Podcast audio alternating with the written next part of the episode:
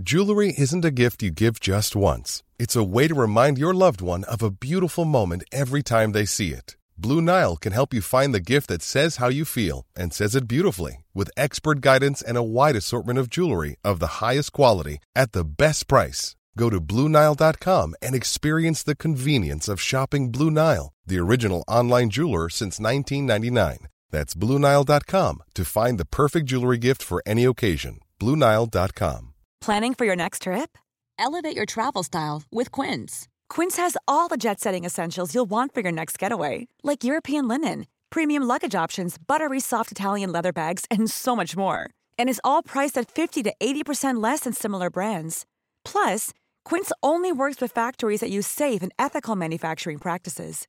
Pack your bags with high-quality essentials you'll be wearing for vacations to come with Quince. Go to quince.com/pack for free shipping and 365-day returns. I'm Sandra, and I'm just the professional your small business was looking for. But you didn't hire me because you didn't use LinkedIn Jobs. LinkedIn has professionals you can't find anywhere else, including those who aren't actively looking for a new job but might be open to the perfect role, like me. In a given month, over 70% of LinkedIn users don't visit other leading job sites. So if you're not looking on LinkedIn, you'll miss out on great candidates like Sandra. Start hiring professionals like a professional. Post your free job on linkedin.com/people today.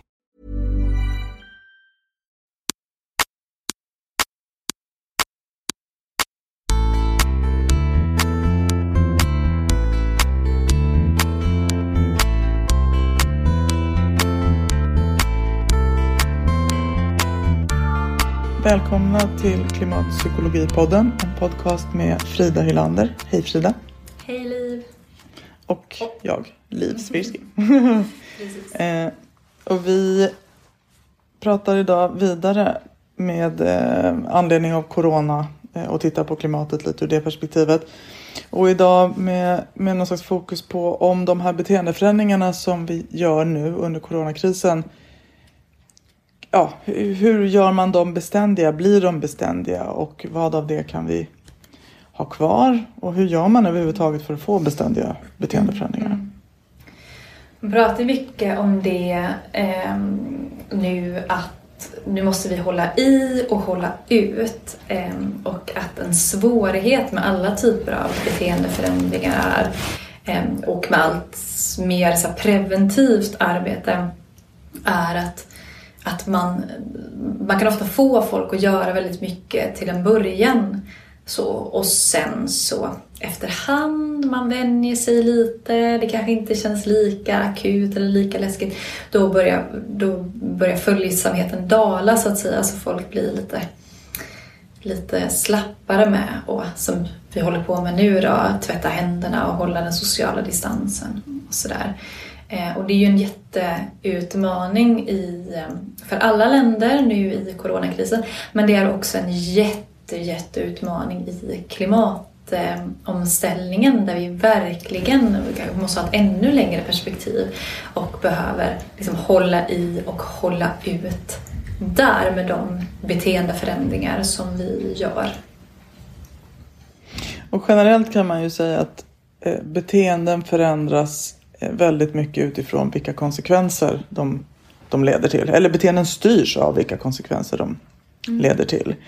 Och det betyder ju att ett beteende blir bestående om det leder till konsekvenser som är intressanta.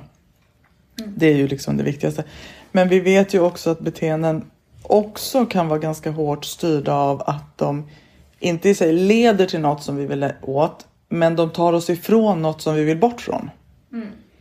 Det vi brukar kalla i psykologspråk för negativ förstärkning. Precis, och där kan man väl säga att det första exemplet som du nämnde är rent konkret så kan det handla om att om jag äter en godis och godisen smakar gott så liksom ökar sannolikheten att jag kommer vilja äta samma godis en gång till. Alltså att konsekvensen av att jag åt godisen var någonting härligt. Jag fick någon slags belöning av det. Och då ökar sannolikheten att jag kommer vilja göra samma sak nästa gång.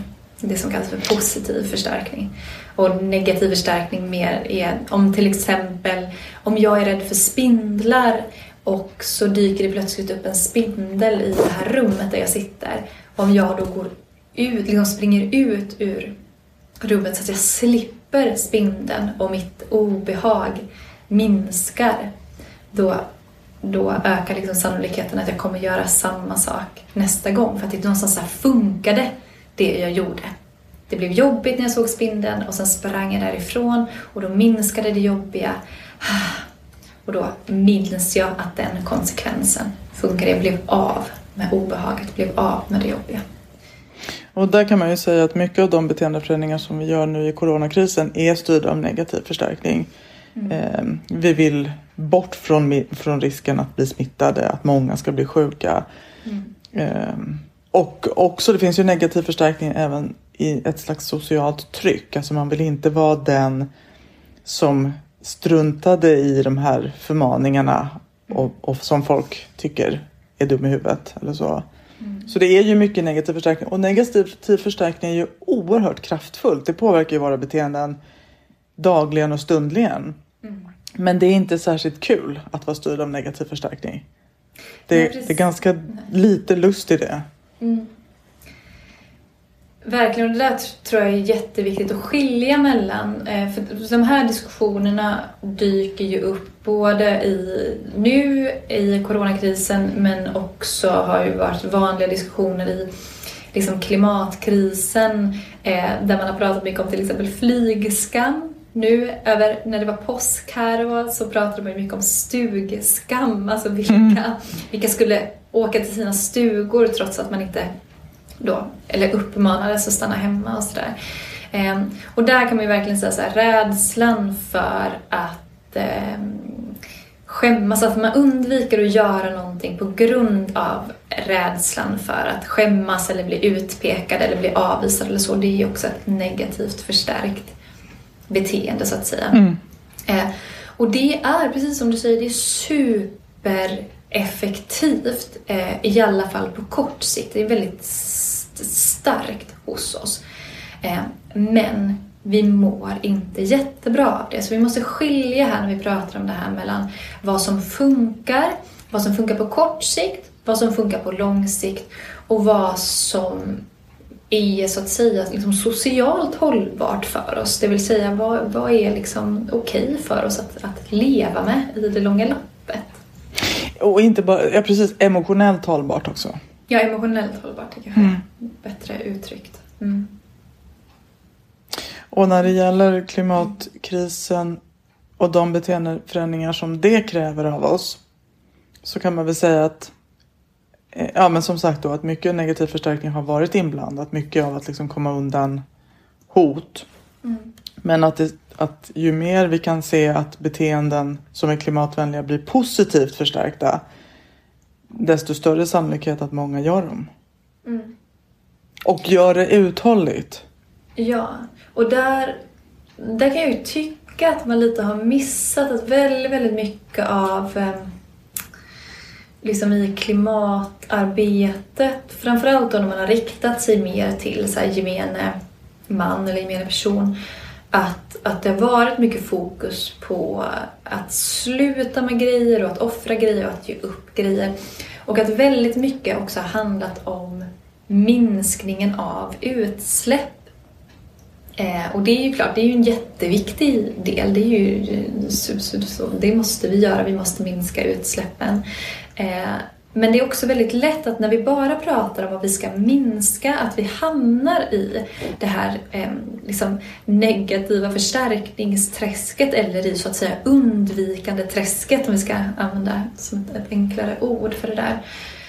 Att det blir väldigt mycket fokus på vad vi ska undvika. Men vi missar liksom att prata om vad vi ska göra istället.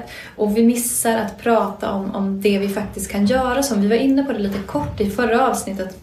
Vad vi kan göra för att börja anpassa oss. Och vad vi kan göra för att liksom rusta oss själva. Och att det är någonting som både kan vara mer då belönande. Men också bygga den här liksom motståndskraften som vi kommer att behöva, men som också faktiskt kan göra oss tryggare och mer välmående.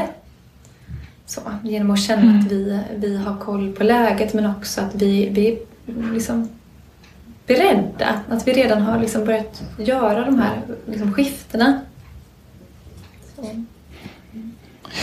Ja, så det är ju verkligen en viktig aspekt. Och där är ju klimatkrisen, åtminstone vad vi vet nu om corona, så är ju corona ändå en tidsbegränsad och relativt kortsiktig kris. Även om den känns plågsam varje dag. Medan ju klimatkrisen är ett mycket mer långtgående hot. Mm. Det är ju beteendeförändringar som när de väl har införts inte ska lyftas bort. Så som vi pratar om alla de här lockdown-strategierna nu till exempel. Det som du var inne på förra gången, att det snarare ska ackumuleras. Det ska tillkomma liksom, mer och mer. En annan aspekt som vi ju pratade om lite, du och jag Frida, det är det här med att om man vill att en beteendeförändring ska bli bestående så behöver man ju få uppmuntran för den. Och det finns ju många sätt att få uppmuntran såklart. Alltså en kan ju vara bara att man känner att jag lägger om min kosthållning till vegetariskt och jag mår bra av det. Alltså man kan ju få liksom individuell. Men en annan är ju att få någon form av resultatrapportering på att det här som du gör, det leder i rätt riktning. Och det får vi ju i coronakrisen. Nu har vi ju inte fått, det är inte som att vi får så mycket positiva data än. Men de senaste dagarna har man börjat prata i Stockholm om att vi har nått en platå. Antalet inskrivna på intensivvård minskar lite. Antalet dödsfall minskar lite. Alltså, och vi har ju rapporteringar dagligen. Vi har ju alla vardagar har vi presskonferenser där de här siffrorna uppdateras. Så. Och hemsidor som uppdaterar oftare än så. Mm. Medan med klimatkrisen så behöver vi ju jobba med att få förstärkning betydligt glesare. Mm. Där mycket av det vi gör har utdelning på lång sikt. Mm. Och där är vi tillbaka lite där jag tror att det var första avsnittet på den här säsongen som vi pratade om det. Att klimatkrisen är ju mycket lurigare på det sättet att den är liksom långsammare till sin natur och mycket mer komplex till sin natur. Att liksom, sambanden mellan orsak och verkan är både långsammare men också många gånger mycket mer indirekt än vad liksom, coronakrisen är. Det är så himla tydligt att vi har ett virus tar sig in i människor blir sjuka och eventuellt dör. Alltså det är oerhört tydligt för oss där.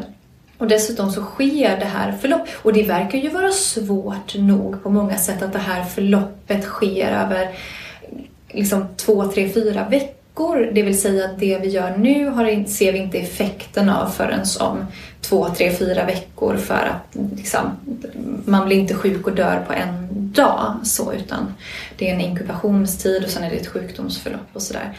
Men det är ändå någon slags överskådlig tid och där vi dessutom nu kan få följa hela tiden. När det gäller klimatkrisen så har vi ju om man säger, den koldioxid som vi släpper ut i atmosfären idag, den kommer ligga kvar där i flera decennier. Så. Och vi kan inte säga exakt de konsekvenser som vi ser idag med liksom ökade temperaturer men också med ökade liksom skogsbränder och stormar och sådär. Om de är ett resultat av saker vi gjorde förra året eller för 30 år sedan eller 40 år sedan. Så här. Mm. Och det där är mycket svårare för oss att motiveras av så att säga. Det är svårare för oss att motiveras att fortsätta göra någonting om vi inte vet riktigt vad det leder till.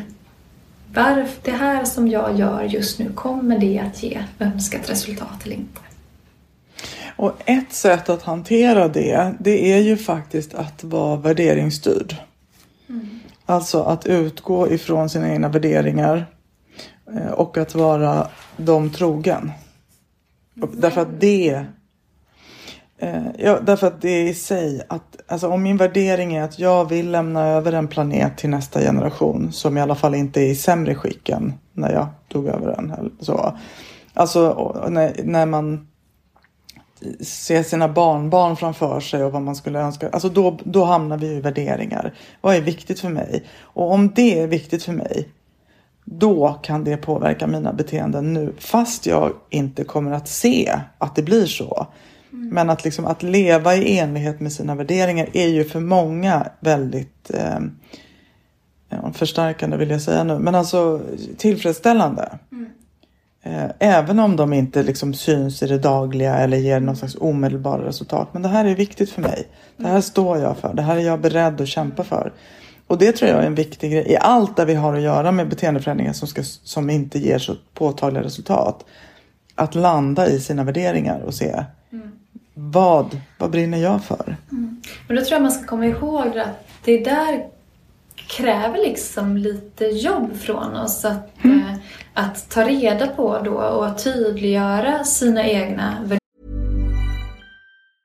Cool fact, a crocodile can't stick out its tongue. Also, you can get health insurance for a month or just under a year in some states. United Healthcare short-term insurance plans, underwritten by Golden Rule Insurance Company, offer flexible, budget-friendly coverage for you. Learn more at UH1.com. It's that time of the year. Your vacation is coming up. You can already hear the beach waves, feel the warm breeze, relax, and think about work. You really, really want it all to work out while you're away. Monday.com gives you and the team that peace of mind. When all work is on one platform and everyone's in sync, things just flow. Wherever you are, tap the banner to go to Monday.com. Ever catch yourself eating the same flavorless dinner 3 days in a row? Dreaming of something better? Well, HelloFresh is your guilt-free dream come true, baby. It's me, Keke Palmer. Let's wake up those taste buds with hot, juicy pecan-crusted chicken or garlic butter shrimp scampi. Mm. Hello Fresh. Stop dreaming of all the delicious possibilities and dig in at HelloFresh.com. Let's get this dinner party started. Hey, it's Paige DeSorbo from Giggly Squad. High quality fashion without the price tag. Say hello to Quince. I'm snagging high-end essentials like cozy cashmere sweaters, sleek leather jackets, fine jewelry, and so much more. With Quince being 50 to 80% less than similar brands. And they partner with factories that prioritize safe, ethical, and responsible manufacturing. I love that. Luxury quality within reach. Go to quince.com/style to get free shipping and 365-day returns on your next order. Quince.com/style. There's never been a faster or easier way to start your weight loss journey than with PlushCare. PlushCare accepts most insurance plans and gives you online access to board-certified physicians who can prescribe FDA-approved weight loss medications like Wegovy and ZepBound for those who qualify. Take charge of your health and speak with a board-certified physician about a weight loss plan that's right for you. Get started today at PlushCare.com/weight loss. That's PlushCare.com/weight loss. PlushCare.com/weight loss. Och det är ett ganska stort, det är ju sånt som jag tänker att vi jobbar ganska mycket med i psykologisk behandling eller i psykoterapi. Och som ofta kan vara ett väldigt stort och ganska omvälvande jobb där man verkligen så att säga sätter sig ner och rannsakar sig själv i det där. Men sen behöver vi någonstans liksom både så här tydliggöra värderingar, men sen behöver vi också någonstans så här konkretisera då, men vad innebär det här?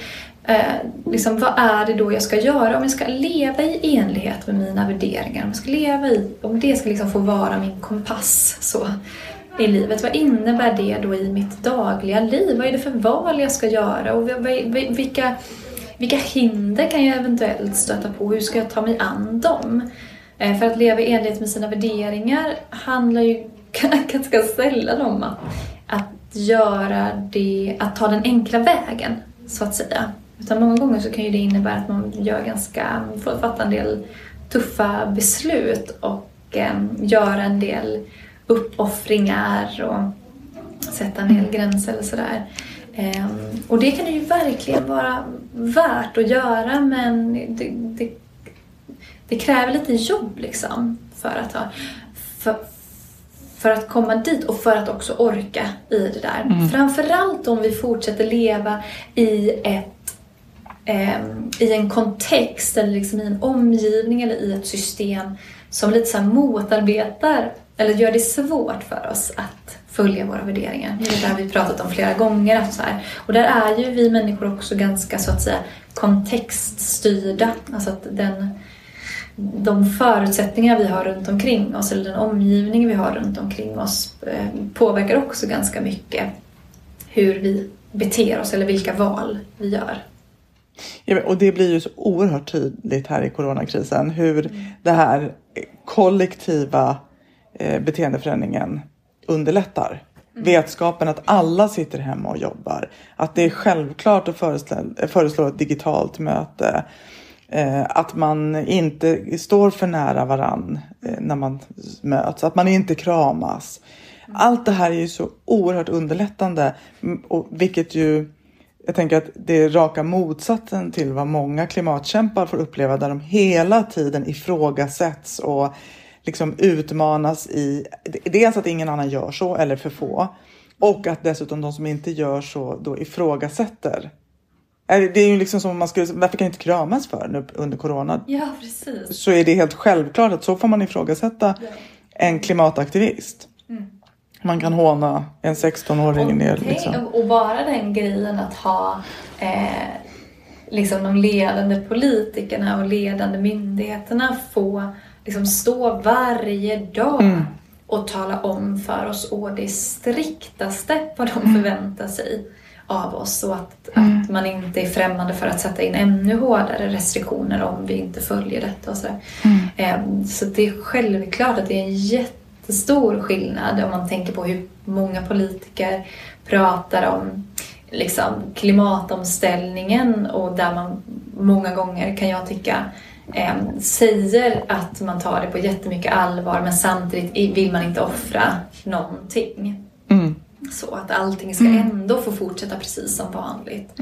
Och sådär. Så att, och då ska vi väl ändå komma ihåg att så här, det är inte helt lätt ändå trots att vi alla är i den här coronakrisen tillsammans, trots att vi har det här kollektiva liksom, sociala trycket som underlättar, trots att vi har politiker och ledande myndigheter som upprepar och vi hela tiden kan följa utvecklingen med några veckors eftersläpning liksom dagligen. Trots det så är det ju många som kämpar ganska mycket nu med att upprätthålla de här beteendeförändringarna.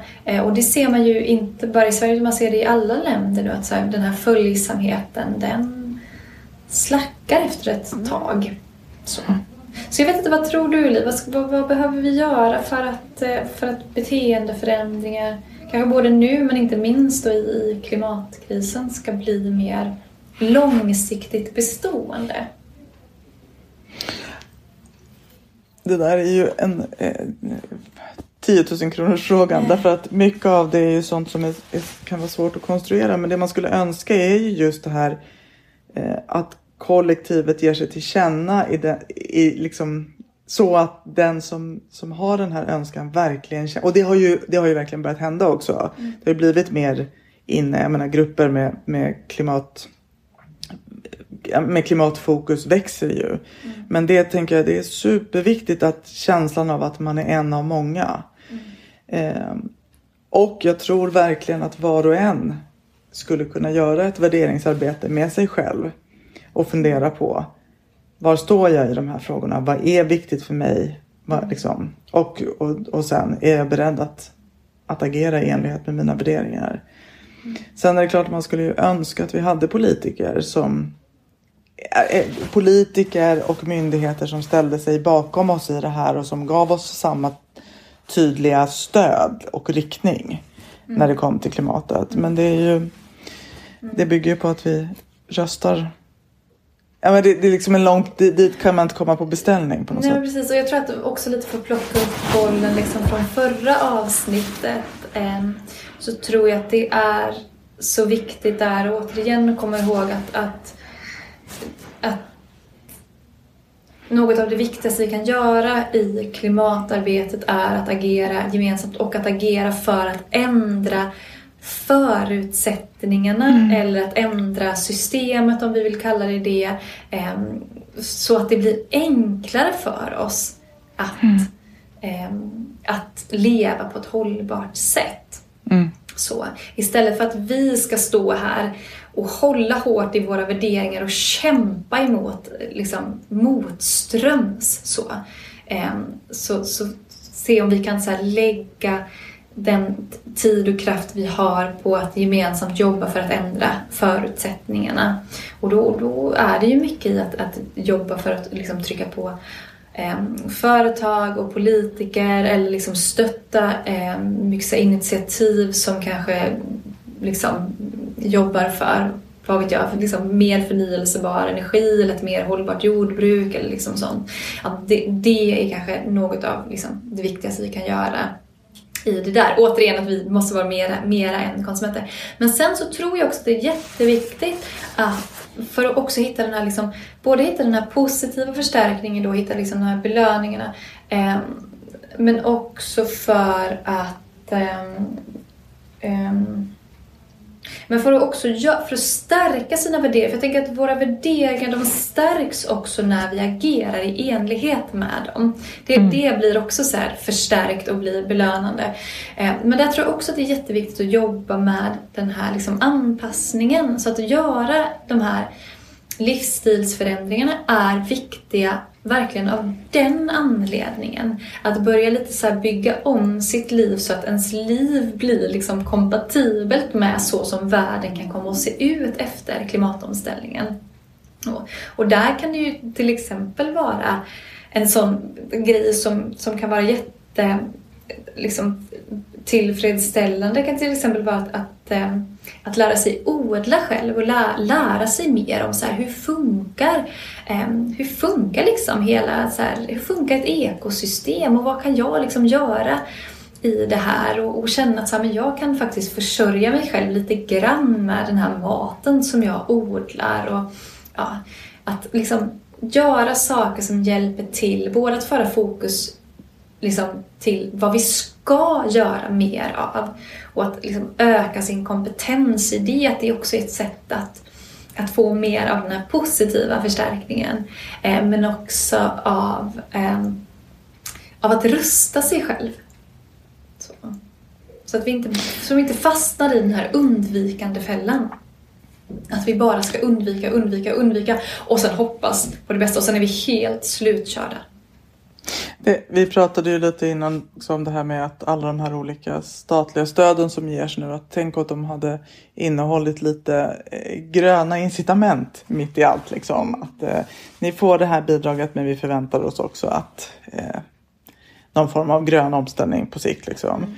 Men man skulle ju kunna tänka sig att en del av de som har blivit permitterade kanske och som faktiskt har fått mycket mer fritid nu med ersättning.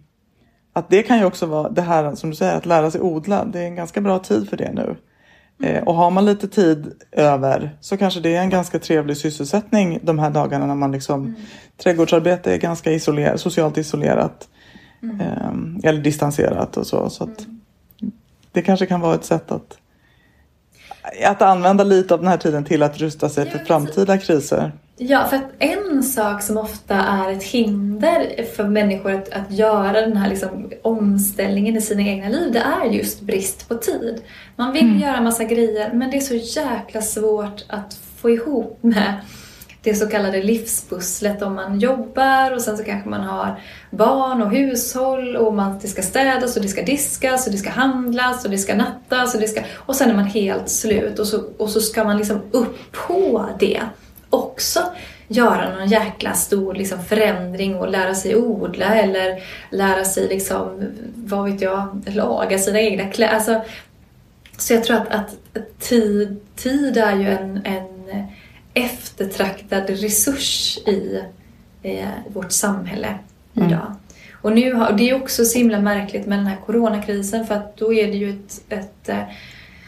en grupp i samhället nu som har mer tid kanske än någonsin, medan andra grupper sliter hårdare än någonsin. Så det är så märkligt. Men så är det just nu. Så att, absolut, och man hade ju på något sätt... jag undrar vad som hade hänt om så här, de här korttidspermitteringarna hade kommit med det villkoret. Eller åtminstone kommit med den uppmuntran. Mm. Jag vet inte. Visst, man brukar ju prata om att så här, liksom, så här, nej men det hade inte varit politiskt möjligt. Men jag tänker att om det är någonting den här krisen har lärt oss, så är det ju att saker är möjliga. Mm. Och saker är politiskt möjliga också. Saker som vi aldrig trodde skulle vara politiskt möjliga. Det är det.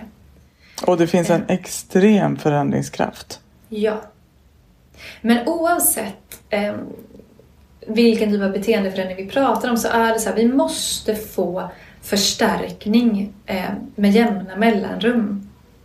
Det vill säga, vi måste få någon slags känsla av att det vi gör är tillfredsställande, är roligt, leder till önskat resultat, är meningsfullt. Någonting som lite så här fyller på vår motivation. Det är liksom så här grunden till att orka med i det långa loppet. Får vi ingen förstärkning alls, då kommer vi till slut att lägga ner. Mm. Så det viktiga blir ju på något sätt att försöka hitta det som förstärker klimatvänliga beteenden. Mm. Mm. Och att inte fastna i bara det här vad vi ska undvika, utan att verkligen titta på så här, men vad är det vi ska göra, vad kan jag fortsätta göra och hur kan jag liksom börja anpassa livet till det och rusta mig till det. Och när vi pratar om kanske vad vi som individer kan göra, så återigen är det kanske inte konsumtionsvalen som är det viktiga, utan hur vi gemensamt kan jobba för att ändra förutsättningarna för oss, eller ändra kontexten för oss. Jag tänker att en ledstjärna är generellt i all form av beteendeterapi, som ju är vad vi jobbar med. Det är ju att det är bättre att gå mot saker, till saker, än att gå ifrån. Mm. Och ska vi göra det här som vi började med, hålla i och hålla ut, så måste vi vara på väg mot saker som vi vill till, snarare än att gå ifrån saker som vi vill bort ifrån. För riktning framåt är alltid en mycket mer positiv riktning. Ja. Håller helt med. Vi kanske sätter punkt för idag då. Det tycker jag att vi gör. Tack så mycket för idag. Tack för idag.